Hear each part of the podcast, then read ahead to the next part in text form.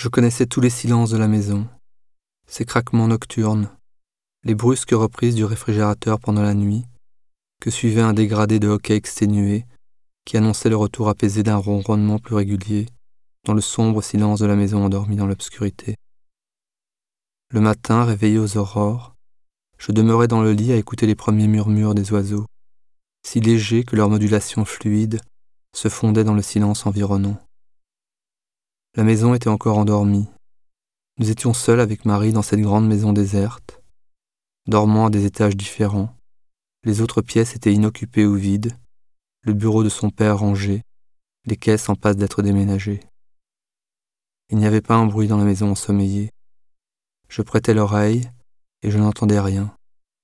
Pas un grincement, pas un froissement. Marie ne bougeait pas dans son lit. Je savais qu'elle dormait au-dessus de moi, et cette distance qui nous séparait, cet étage qu'il y avait entre nous, était comme un infime empêchement, l'aiguillon subtil qui me la rendait encore plus désirable.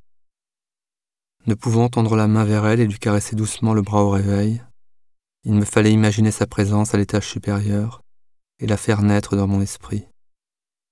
Alors, derrière mes yeux fermés, elle prenait corps progressivement, se détachant lentement de sa chrysalide pour apparaître dans mon esprit, étendue dans son lit, les yeux fermés et la bouche entr'ouverte, sa poitrine immobile qui se soulevait et se gonflait, régulière, au rythme apaisé de ses respirations, une jambe sous les draps, et l'autre nue, qui dépassait à l'extérieur, le creux du drap douillettement blotti entre ses cuisses.